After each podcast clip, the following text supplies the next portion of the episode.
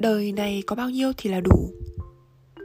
Trước đây mình cứ lao đầu vào tìm kiếm vật chất để trấn an bản thân, để tránh sự ám ảnh về sự thiếu thốn từ tuổi thơ.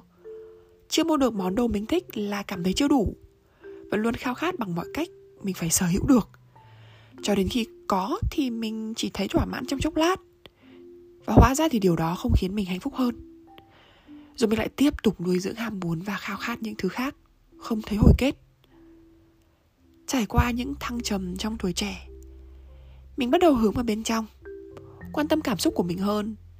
Nhìn mọi thứ đơn giản như nó vẫn đang đơn thuần hiện diện. Từ đấy cuộc sống của mình thay đổi. Mình hướng tới tối giản ở mọi phương diện, không dùng vật chất để làm thước đo cho hạnh phúc nữa. Khi mình không đặt nặng vấn đề nào cả thì mọi thứ diễn ra cũng nhẹ nhàng hơn. Bây giờ thì mình có định nghĩa đủ cho bản thân rồi không nhất thiết là phải mua đồ thật đắt tiền thì mình mới vui. Không phải là cứ đi ăn những chỗ sang trọng thì mới là đáng sống. Có khi đi chợ đồ cũ mua được món đồ mình đang cần với giá siêu hời, hay là ăn một món ăn mà mình biết được mình đang ăn món đó, thì đó là một điều hạnh phúc. Sống chỉ cần biết là mình đang sống trọn vẹn cho lúc đó thôi, là đủ với mình lúc này rồi. Còn bạn?